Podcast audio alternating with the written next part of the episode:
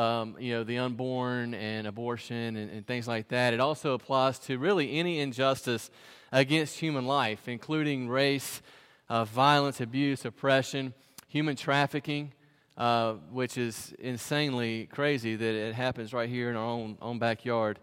Uh, but, but all those things, right? I mean, I said earlier, Scripture tells us, Genesis 1.26, that God created us in His image and His likeness. Uh, this is the Imago Dei. We all have value uh, regardless of our sex, race, age, our socioeconomic status, our physical ability, whether in or out of the womb. All life has value, is what Scripture tells us, and God places a high value on all human life. And today, what I want to show you from Mark chapter 1 is how Jesus valued all human life. The latter part of Mark 1, we're not going to read through all of it, but, but the latter part of Mark 1 really is, is about Jesus healing people. It's, uh, it's a lot of miracle stories. Uh, we see Jesus casting out uh, people with evil spirits in them. Uh, we see Jesus going to the house of one of his disciples, Peter's house, and, and actually healing his mother in law of a fever that she had. And then in verse 32, you see that, that people, um, after, after the Sabbath day had ended and, and people were allowed to kind of come out, uh, people were bringing their sick to Jesus. And he spent a majority of that evening healing people. But I especially want to focus on Jesus healing the leper. This is a, in my opinion, this is a very impactful story, what we see Jesus doing here. And I, I want us to just kind of read through this and briefly talk about it and ask what can we learn from it and how then can we apply it to our understanding of the value of human life. So, are you guys ready? It's been a good morning already, hasn't it? I mean, we could just close out right now, and we've been encouraged, we've been blessed. We've exalted Jesus, but we're going to continue to do that. And let's read together Mark chapter 1, uh, starting in, uh, let me see, is it verse 40 or 41 there? I'm sorry, I've got it written down in my notes here, but I want to be specific for you. 40. Verse 40 says, And a leper came to him, imploring him, and kneeling, said to him, If you will, talking to Jesus, if you will, you can make me clean.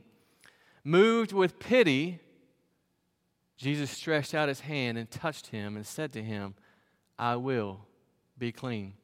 And immediately the leprosy left him and he was made clean. Just real quick, man, leprosy was, in, in this day and age, was a horrendously debilitating, uh, painful skin condition. And if it was left untreated, it would cause progressive and permanent damage to the skin, nerves, limbs, and eyes.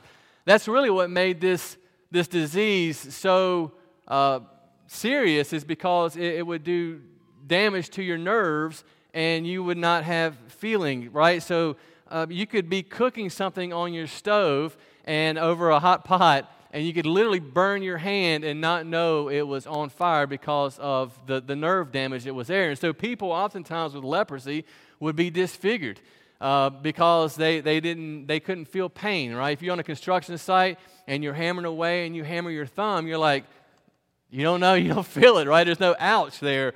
Um, and so people would begin losing, uh, you know, fingers, toes, limbs, and things like that. And, and so you think about this man, you know, this, this story is recorded in three of the four Gospels. And Luke's, when he records this, he actually says that the man was full of leprosy. Now, Luke is a doctor writing that, full of leprosy. I mean, this dude was consumed with it, right? So, this, this guy, what, what does this mean for this man, right? Well, according to the Levitical law, right? So, Levitical law was back in the Old Testament, the book of Leviticus, uh, chapter 13, verses 45 and 46. It says this It says, The leprous person who has the disease shall wear torn clothes let the hair of his head hang loose, and he shall cover his upper lip, and he shall cry out, Unclean, unclean. He shall remain unclean as long as he has the disease. Now, among the 61 defilements of ancient Jewish laws, leprosy was second only to touching a dead person in order of seriousness, right? So leprosy was was serious thing. Numbers, the book of Numbers, Genesis, Exodus, Leviticus, Numbers. Uh, Numbers 5 2 says that those with leprosy were so despised and loathed that they were not allowed to live in community with their own people. So, again, let's go back to our man here in verse 40 with leprosy, and let's think about uh, the implications of, of what's going on here, okay? According to the Levitical law, this man would have had to have leave the comfort of his own home, his wife, maybe kids, if he has kids. And he has to go and he has to live outside of the city in humiliation and isolation. No longer could this guy just plop his wife and kids on the back of his donkey and go to Chipotle, right? I mean, seriously, no longer could he just have friends over to watch the football game. No longer could he come and worship with his family in, in the temple. No, no longer could he do those things. He lived in exile, right? And no, no, more touch from his wife. No more kids running up and jumping in his arms and playing catch with dad. And lepers had to dress like people who were in mourning for the dead because they were considered to be living dead. Some writers say that certain religious people would actually carry rocks in their pockets, and if they saw a leper, remember they're supposed to be yelling, unclean, unclean, but if they saw a leper coming, they would take those rocks and they would throw them at these lepers. Can you imagine this man's life? Again, no, no physical, not just physical pain, but, but the emotional and spiritual as well. He was an outcast. He, he was re- rejected. It, uh, Robin was, was reading this uh, yesterday, and she said it's kind of reminiscent of when AIDS kind of came out in the 80s.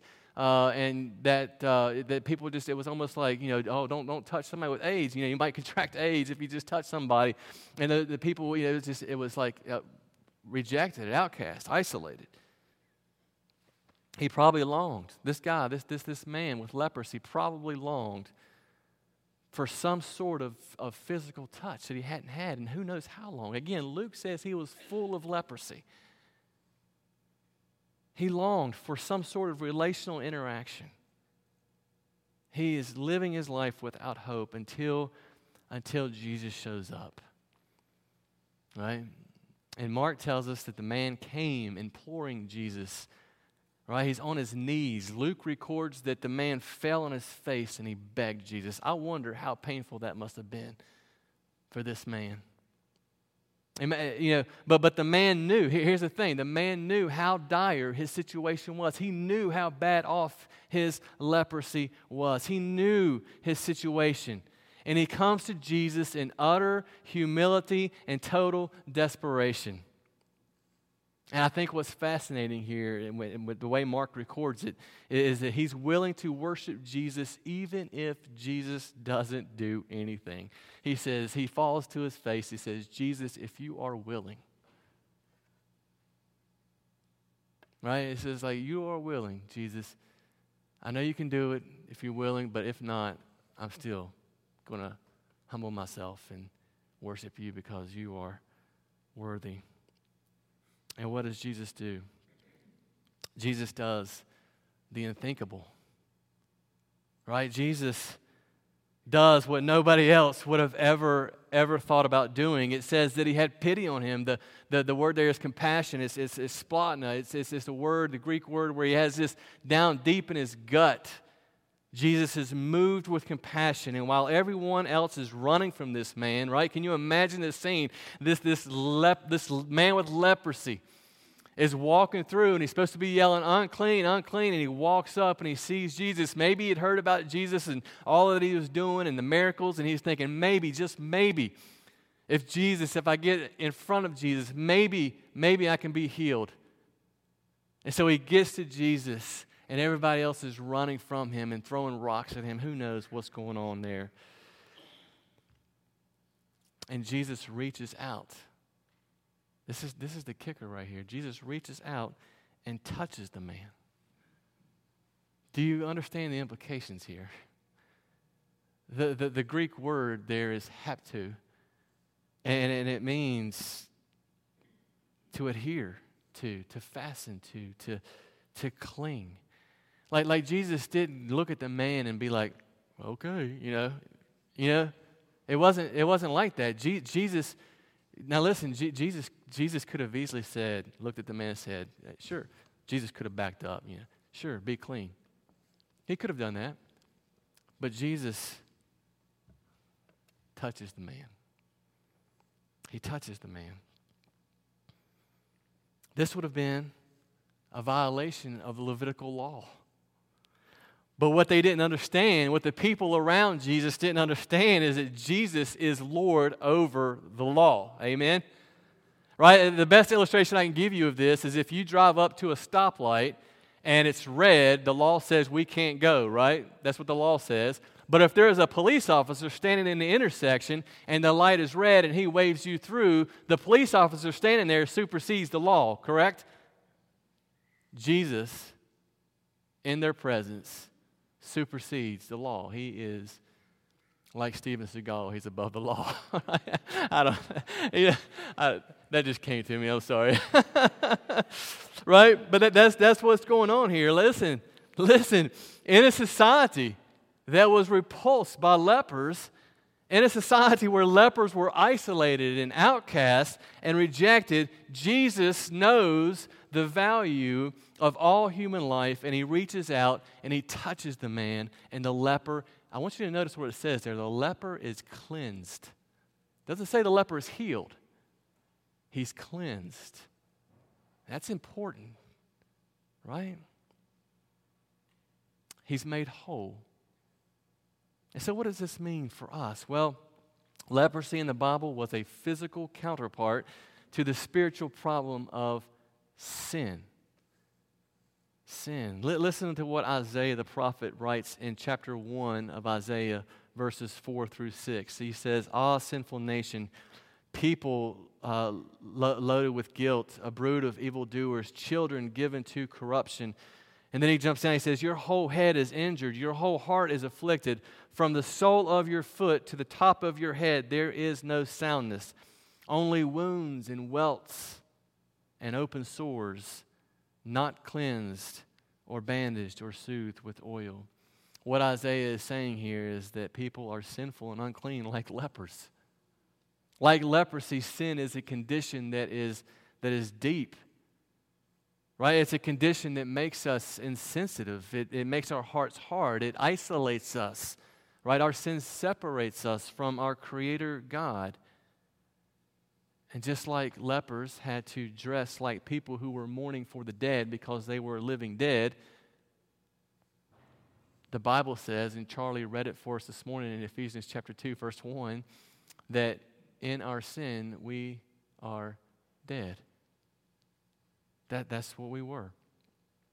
This is our condition. Just as leper, just as leper came to Jesus in, in humility and understanding of how dire his situation was, this is what we need to do. We need to humbly come before Jesus and recognize how dire our situation is, just how serious our sin is against a holy God. And this is so important because, man, sin can deceive us. Right? The, the, the leper, he, the, the, the man, he wasn't deceived. He knew. He knew how bad he was. Right? He, he didn't walk around and say, oh, it's not that bad. You know, I'm missing a hand or a foot, but it's not that bad. But that's, that's what sin does. Sin deceives us. We either think, well, I'm not that bad of a person, right? We live in a culture that prides itself on self sufficiency, right? I'm not that bad. Or the complete opposite is they, they think they're too bad, right? Like, there's no way Jesus could ever forgive me for my sin. But I want you to hear the gospel good news here, man right? The, the, the, the, touch from Jesus communicated to the leper. He says, I am with you. I understand. I love you, is what Jesus communicated to that leper. Again, I, I, we can't, I don't know if we can wrap our brains around the implications of what that meant to that, that leper, that Jesus, he, he touched the man, he, he, he clinged to the man, and he said, I understand. The man saw Jesus' compassion right? It's really, if you think about this story of the leper and Jesus touching this man, it's a, it's a kind of a parable of the incarnation of Jesus, right? Because Jesus took on flesh. He took on our flesh and he became an outcast. He became, he died alone. He, he, he died in isolation, in a sense. Everybody had abandoned Jesus. Jesus was, was beaten. He was spit upon, right? 2 Corinthians 5.21 says he became sin for us so that in him we might become the righteousness of God. That's the good news of the gospel that Jesus takes our sin and he purifies us. He cleanses us. Just as the leper was cleansed, Jesus cleanses us. He makes us whole. We sing about it, right? Death was arrested and my life began. Jesus sees the value of human life, and he was willing to come and he was willing to lay down his life and die for us. And if you've experienced the gospel, if you've experienced that grace, then God is calling us to extend that same gospel and that same grace to others. Amen. This means we show the same love and compassion that Jesus showed all, all human life.